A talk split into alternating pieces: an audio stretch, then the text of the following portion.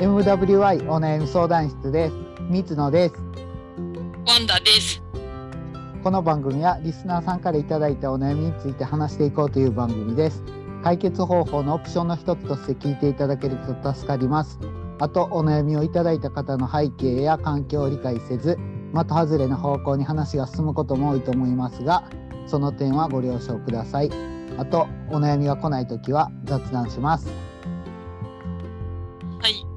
はい。はい。明けましておめでとうございます。明けましておめでとうございます。今日は何かちょっとビッグイベントがありますね、私たちの番組。普段とはちょっと違いますけど、今日もゲストに来ていただきまして、はい。本田さんご紹介ください。あの、私がすごく尊敬している方に来てもらいました。ということで、お願いします。はい。世界遺産と雑学の旅のパーソナリティもしております。ユッスーと申します。よろしくお願いします。お願いします。私はあの MWY お悩み相談室のヘビーリスナーです。あ、そうですか。ありがとうございます。え、何？ワンダーさんとユッスさんがお友達やったっていうこと？そんなに親しいお友達？いや、はいあのー多分お互い一方的にお互いのラジオを聞いていたみたいな感じなのかなと思うんいます。あ、そうなんですか。あはい。はい。最近です、本当に直ですよね接、はい、お話ししたうん。のうんが。はい。え、もともとそんなコミュニケーションもなかったんですか？初めてですよね、この間お話ししたのが。そうですね。なんかツイッターはいつも見させてもらっていて、うん、まあ、なんかお互いにいいねを押す関係ですね。うんうん。そう。反対にユッスーさんと水野さんはどうですか？最近たまになんか話することもある感じですかね。た たまにね。そうですね。そうですね。はい。はいでも別に1え対ー一対一で喋ったことは多分ないんじゃないですかね。みんなでワイワイいう中にお互いいるって感じですかね。うん。あ、はいそうなんだ。そうですね。はい。一回も直で会ったこともないんですか、お二人は。私はないけど。いや、オフ会で多分僕は会ったことはあるけど、ユスさんからしたら50分の1みたいな感じだから、僕は参加者の一人だから、そう、そんな感じで多分印象はないと思います。ありますよ。うんありますよ。それはご50分の40ぐらいの存在感が あるんで、水野さん、余裕で覚えてますよ。何をおっしゃいますやら。はい。はい。ユスさんのこと多分はい。聞いてる人はほとんど知ってると思うんで、一応、いや知らないと思いますよ。知らないと思いますよ。はいじゃあ自己紹介を15分ほどでまとめてお願いできますでしょうか。本当に15分バージョンありそうで怖いですけど、でも、あの、短く、はい。30秒ぐらいでいくと、はいあの私、あの、仕事は今、ちょっと国際協力の関係で、ジンバブエというアフリカの南部の方に来ておりまして、で、もともとはセネガルとかですね、協力隊で行ったり、あのガーナに少しあの大使館勤務でしたけれども、行ったりして、結構アフリカ生活がなんだかんだ長くなってきていて、で今あの40代の既婚男性です。こんな感じでいいのかな？はい。え仕事だけお話しいただきましたけど、はい。仕事のほかなんか趣味は何ですとか趣味はラジオで喋ること？そうですね。昔はですね、結構趣味、趣味というか、あの、友達を作るっていう、親友を作るっていうことが結構人生の目的やってきていまして、今でも基本的にはそれが変わってないんですけれども、なんかあんまり趣味とか特技を親友作りとか言うと、逆に怪しまれるっていうことに、だいぶ経ってから気づいたんで、あんまり、あんまり言わないようにしていますが、内心は本当はそういうところが一番人生の中で大事にしているところです。えー、親友を作ることっていつぐらいからやってる感じの趣味なんですか？えーいや、もう高校生ぐらいからですね。え大体。ーはい、ずっと。だから友達になりたいなって思った人がいたら、はい。その人の好きなミュージシャンとか本とか映画とかを聞いて、それを僕自身も彼と語れるぐらいまで、ここがいいよねみたいなところまで、僕自身がも全く興味ないものでも、はい。あの聞きます。聞いたり見たりします。で、本当に笑いのツボとかを、まあ少しずつこう調整していって、はい。まあ本当に仲良くなるみたいな感じですね。えーでも結果そのおかげでなんか世界が広がるというか、全然興味なかったミュージシャンとか、全然興味なかったジャンルの本とか映画とかをはい読んだり聞いたりするようになるんで、はい。結果的に自分の世界が広がるというか。そうだから僕今最近はあの海外サッカーをすごい研究してるんですけれどもはい。全くサッカー自体はもともと興味がないんですけどはい。海外サッカーがあまりにもやっぱ世界的に人気なので、はいこれを押さえておくと世界中で友達ができるなと思ってあ、そうなんですか。勉強しているところです。え、はいそれは今、今、狙いのはい新入候補がおるって感じ、今いるとかじゃなくてでも世界中でワールドカップの期間もそうでしたけれども、はいはいはい。はい、すごい幅広くそういう作れそうっていう感じなんですね。そうですね。はいはいはい結構話ができていいですよ。はいっていう感じです。はい。わかりました。ようこさん、はーい、明けましておめでとうございます。おめでとうございます。今日はゲストの方が来られてて、はい、ユッスーさん、はい、です。ようこさん、はじめまして。はじめまして。明けましておめでとうございます。はーい、よろしくお願いします。まあ、ユッスーさんの趣味の話してたんですけど、はい、ユッスーさんの趣味はね、はい、何でしょえ？っ、と、それは。他の人が聞いても楽しそうな感じ？これ、聞いてくれくださってる方は、3分前に僕が喋ってることをもう一度、なんかクイズになってるんで、ちょっと一応私が伝えますけれども、あの、なんか、趣味とか特技っていうとちょっと違うかもしれないんですけど、人生の中であの友達作りとか、とりわけはい。親友作りっていうのを一番大事にしていて、はい。なん、かこの人と友達になりたいなと思った人がいたらそのためになんていうんですかその人の好きな映画とか漫画とか本とかを自分も理解できる語れるぐらいまで読み込んだりして、はあなんか仲良くなるように努めていますよっていう話をしていました。う。すごい。その努力がすごいなと思って。うん。ね。え、は反対に怪しがられたりとかって実際にあるんですか？それを実際にするときは別に怪しがられない。特にあの99%男の友達なんで同性だからあ全然怪しがられないんですけれども、多分これ女性にやると怪しがられると思います。はい。そうかな。いや、そうですね。ああ。のう、ん。自己紹介の時に特技親友作りとか言ってたので、20代の時は。それが結構評判が良くなかった。あ といろんな。第一印象があんまり良くないんだなって。はい。気づきながらもそれは言い続けてたんですか？自己紹介。いや、初めは気づかなかったです。もう、そういう、あはい。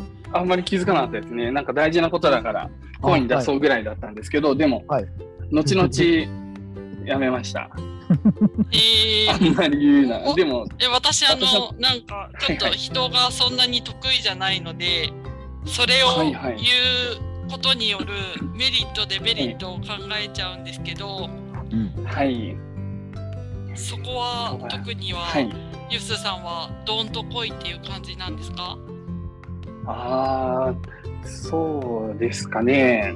引いてしまわれると、ちょっと自分としては残念だなと思うので、そういうのは気をつけようと、後々思うようになったんですけれども、うん、そうですね。そう、はいあいや引くとかじゃなくてなんか私がもしはいユッスーさんの立場だったら、それを言うことによって、自分のキャパ以上に人がこう自分のキャパで対応できるなんていうんですかあの人よりもなるほど、なるほど。はい。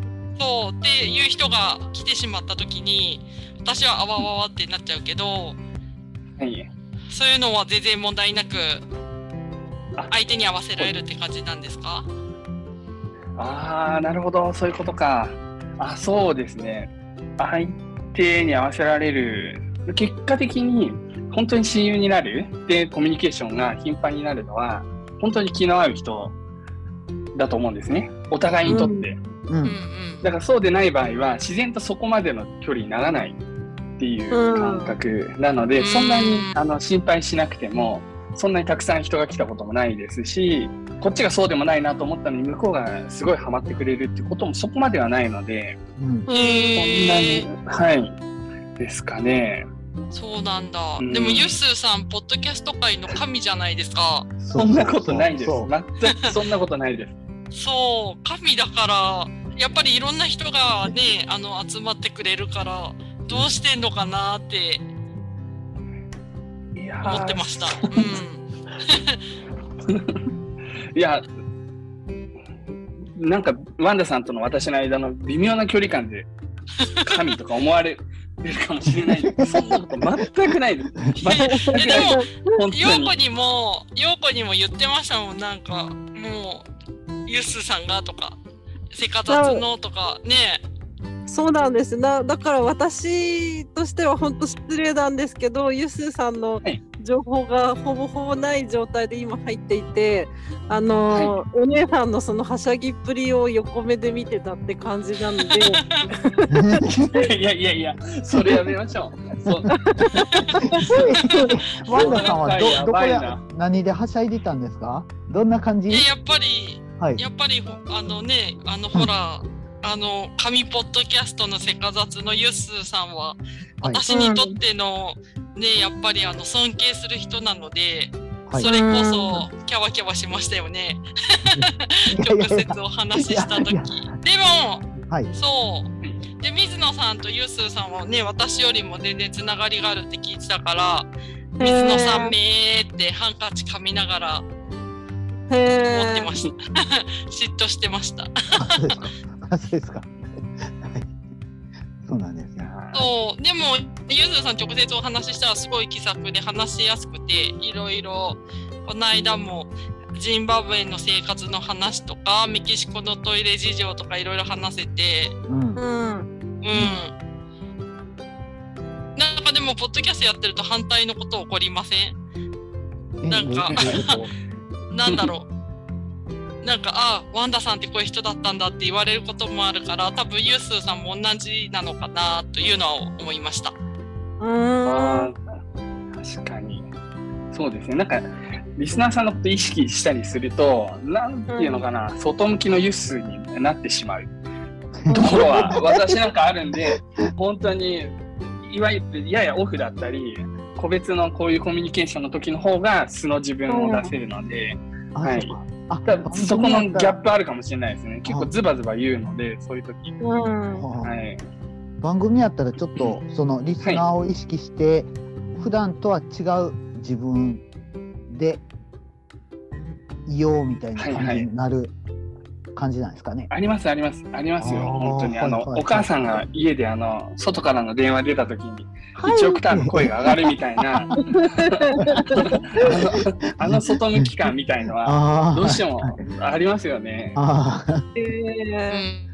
るほどうな。ん、はい。そうそうそう。そう、そう言われると水野さんはそれないですよね。いつもこんいや僕もな感じ。僕も僕もちょっと高くなってます声が。ー 声が高くなる声声張ってる張ってる。張ってそうですか。る。いや張ってる張ってる。はいはい水野さん、なんかその、今回4人で話すとかはい。いう話聞いたとき、どう思いました？あ今回は何も考えんといこうって。うーん。水野さんにとってユースーさんはどんな感じなんですか？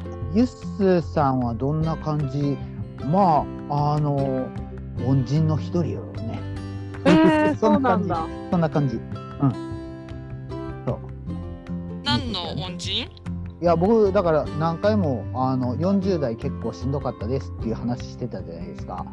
うん。それの立ち直るきっかけになったのはまあセカザツだから。でセカザツを始めようって言ったのはユッスーさんやっていうことを何回も言ってるんうで。ん。ユッスーさんがおらんかったらセカザツはなくて今も僕はうつむきでずーっとじーっとしてるかもわからんなとか思ったら「うん、いやセカザツあってよかったですよ」みたいな感じで、おそうなんだ。あと、ユースーさんは、そのラジオを聞いてくださってるってことなんですけど、私たちどういうイメージですか？さんとラジオすごい面白いです。なんか、あんまりこう準備とかされてる感じがないのに、うんいつの間にか深い話になってるのはすごいなと。やっぱ人生経験とか、あとはなんかその人生の中で、こう、まあ、真摯に、なんていうか、いろんな出来事に向き合っているからこそ、いろんなところに話がいっても、深い話をされることができるんだなと思って、そういうところが面白いなと思ってますね。で、なんか三者三様ですよね、またキャラクターが。すごい。はい、みんな違う。そうそうそう。そう そういうところもとっても興味深いですよね、本当に。ただなんか、あの、うんなんでもっと相談が来ないのかなとかっていうのは、すごいうん思っていて、でもなんか僕も送ろうかなと思ったこともあったんですけど、うん。でもいやっぱりなんか、うん、私自身の抱えてる悩みっていうのは結構なんていうのかな、あんまり人に、人に言えないっていうか、なんていうか少なくともなんかあんまラジオで言う感じの話じゃないかなとか、うん。いうのとかもあったりして、結構ちょうどいい悩みって意外と難しいのかなとか思いながら聞いてました。お一人お一人のことで言えば、もう本当に、ワンダさんはすごく正直で、なんていうのかな、率直で、うん、そうですね。まあ、さっきと若干繰り返しになりますけど、海外での生活大変な中で、いろんな出来事に真摯に向き合ってるっていう意味で、僕は昔から勝手に同志だと思ってるんですよ。同じ志、う海外で奮闘するみたいなざいます。そういう意味で敬愛している存在で、で陽子さんはもう本当に、陽子さんと話してると、まあ、明らかに水野さんのテンションが上がっていて、ニコニコしていて、デレデレしていて、本当に本魅力当。的な人なんだなと、えーはい、思いますね。あの思われてますけどもね。物腰が柔らかで、はい。で、どんな角も取っちゃうみたいな感じですよね。全部こう、角にプロテクターつけていくような感じで、はい。とっても素敵な方だと思います。はい、素晴らしいな。そうそう。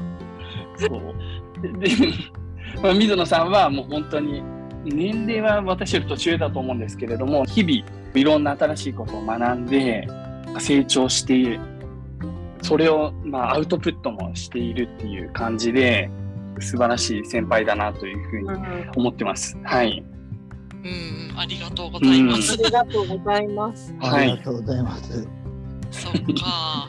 いや、いや僕ね、僕ね、言い訳させてもらうと、ワンダさんの前で僕はちょっと縮こまってるのは、はい。ふ首をかけてるからなんです。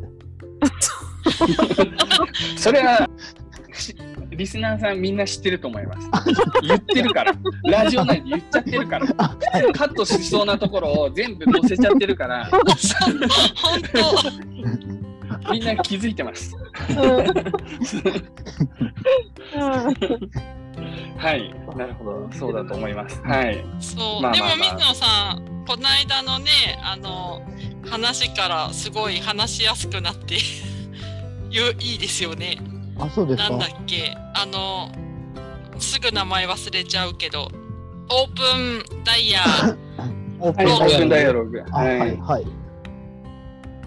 あれ以降全然話しやすくなって、今までだったらなんか僕が僕が僕の場合はっていう 感じだった けど、話聞いてくれるようになったので。ええじゃあちょっとマイナスポイント減らしまやすくなりますしたよ。ねえ、ほんとほんと。あと2そんな回依頼組めるようにしましょうか。いやいや、地雷踏んだらダメですよ。やっぱりうん わかりました。はい。で、そう。いや、でも本当なんか結構、水野さんの大きいテーマに怒りっていうのがいつもある気がするので、ん。なんか怒りってユスさんとかもどうされてるんですか？なんか結構コントロールしようとか、しそういうますします話になりがちだけど、うんうん。水野さん、うん、と話してても怒りってどうしてったらいいのかなっていつもその話になっちゃうからね陽子さんはうん。結構そこはうまくかわしてるけどね、うん。そうだあね。りは。ねうん難しいですよね。私は怒ったらそのまま怒るけど、うん。だから本当そう、三種、三者三様なんですよね、対応方法が。うん。はい。ゆうさん、とさんはどうされてるんですか？うん。なんかか日々ナルトの暮らしって読んだことあります？うんはい。日々の暮らしね。うん。あ日々の暮らしの中で、あすみません、ちょっと今かぶっちゃいましたけど、あの少年漫画でナルトっていう忍者の漫画あると思うんですけど、うん。ナルトって主人公の中にキュービの狐っていうすごい魔力を持った狐、でっかい魔物みたいなのがいるんですね。で、それをコントロールしながら主人公成長していくんですけど、なんか私の心の中にもそういう怒りみたいのがあって、それはずーっとコントロール、それこそ若い時から、これは絶対にコントロールしようと思って、ずっと生きてきてますっていう感じですね。だから、まあ、めったに外には出ないんですけれども、どうしても出さなきゃいけないときは出す。あまりにも理不尽なこととかがあったときには、っていうような感じですかね、怒り。でも、あんまり感情はそ表には本当は出したくないですね。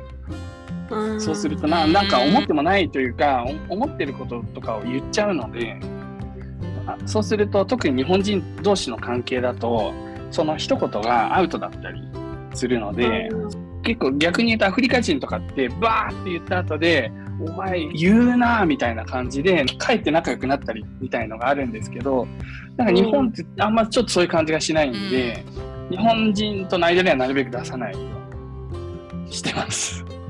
はい。本当は存在するあ、本当は存在するけど言わないみたいな感じなんですね。まあそうですね。そうですね。はい。本当は存在する。うん。怒ってるあこのハゲハゲ親父とか思ってるけどあえて言わないみたいな感じの感じ。な口まで出かかってるけどぐっと我慢みたいな感じ。でも多分は、いそれはコントロールするっていうのは、どっちかっていうと、何か理不尽なことがあった時に、それに対する怒りの感情、感情任せにしないみたいなああはいはいはいはい。ことですよね。勇気に変えるというか、よく言えば。で、自分より年上であればなかなか言えないようなことでも、冷静に言えたら多分一番ベストだなとうん思います。うん。うん。ねうんで勇気に変えるってすごいかっこいいですね。うんそうですね、言って思いましたけど、すごいかっこいい言葉ですよね。ちょっとちょっと言い過ぎな感じがしますけれども、でもなんか、あの、そうですね、逆に言うと、すごいビビっていて、怒りではないですけれどもうん、すごいビビるようなシチュエーションでも、自分が言わなきゃ、みんななかなか言い出せないみたいな時に、なんとか言わなきゃって思う時はありますよね。うーん。その時はうんゆ勇気を出して言う感じ。勇気を出して言う感じ。うん確かに。なかなかそうですよね。うんううんん、あでもさっきのゆずさんのその怒りを出したらなんだやるなっていう文化はい。私もメキシコで石投げられたので、石を投げ返したら友達になったりとかありましたね、メキシコで。えそれどういうシチュエーション？なんかそれこそ協力隊の時になんだろうそのアジア人の女子で農業やっててすっごい汚い格好で畑耕してたら石投げられて近所の子供に、うん。うんで腹立って石投げ返してその子の家まで石投げてったら、そこそこんちになんかご飯食べに来いって言われて 結局その子とすごい仲良くなって みたいなのありましたよ。なるほど当てないようにし投げたってやつですよね。そうそうそう。なるほどうんうんかるわかる。うんそうでもねやっぱほら、うん。あの日本でそれはやっちゃダメだから気をつけないとと思いながら。なんでしょうね。この日本でやったら、ユッスーさんもさっき言ってたその一言はでい。アウトっていうのは僕も感じるんですけど、うん。この一言言ったらもうアウトよねみたいな、うん、それって何なんでしょうね、日本人にある。なんかあの、ビーズの歌でホームってあるじゃないですか。なんか言葉一つ間違えただけで全部壊れてしまうような儚い絆ばかりではないだろう。さあ見つけるんだうん僕たちのホームって歌詞があると思うんですけど、ああいう絆がすごい大事で、なんか失言をしても、なんかその感情任せで言ってしまっても、別にお前はお前で仲間であることは変わらんと。うんそういう風な気持ちになったことも、お互い悪かったところもあるしって言える絆っていうのはこそが大事なんですけども、そればかりでもないというか、逆に言うと、うん。あの歌のことからしても、大概の絆っていうのは、うん。そういう言葉一つ間違えただけで崩れてしまうからこそ、そういう絆が大事なんだっていう話だと思うんですけど、うん。そうですよね。だからまあ、やっぱり大事ですよね。うん。あちなみに親友であっても、やっぱ一線を越えるとダメになるっていうのも、私何度か失敗してうん気づきました。はい。あまりにも仲いいと、ズバズバっと言い過ぎちゃって、うんん失敗したなっていうのも、若かりし頃に何度かあったんで、はいそういうのは水野さんも、はい、一緒に学んでいきましょうという感じですね。はい。はい。了解ですなんか今ジャブ来ましたね、水野さん。はいわかりましたはい水野さんすごいいいとこは、はい。負けないじゃないですかそんな自分が言っても。え？食らいついてくるところは偉くないですか？あ僕そういう。そうですねすごいですよね。謝り倒すよもし自分が悪かったって思ったら。うんうんうんで許してもらうまで。でうん。まあ許してん時もあるけど多分そこで、うん。そこでああ悪かったなみたいな感じでそのまま切れてしまう感じやと思うんですけど僕はもう一歩踏み込むのは多分その関係がこじれた時もなんかそれはあそれは素晴らしいですね。うん。でしょ？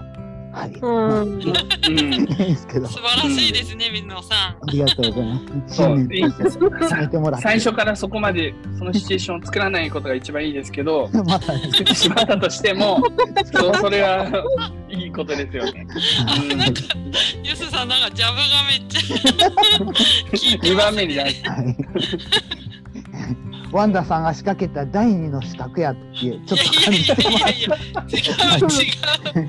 たわかりましたじゃあちょっとそろそろ時間なんで終わりますねはいはい。じゃあ終わります。皆様からのお悩みお待ちしております。ゲストも絶賛募集中です。あと、聞いていただいた感想などもいただけると嬉しいです。メールアドレスは mwy.onayami.gmail.com です。ツイッターはハッシュタグ MWY 相談室です。それでは、さよなら。バイバイ。バイバイはい、さようなら。ありがとうございました。ありがとうございました。はい。あ、多分もう一回撮ユると思います。スさん、もう一本取るんですか、はいはい大丈夫ですか？ああ、いいです、いいです。いや、もちろん、もちろん、もちろん。めちゃくちゃ手応えないですよ、一回1本目。やばい。いやいやいや、何があっても不安しかないですけど。何これがあっても1回になるんですか？うん、何があっても編集して一本に収めますんで。は いこれはオクラではないんですね。全然ってこと全は然。上出来です。我々から今日したら。はすごいいいですよね。そうそうマジっすか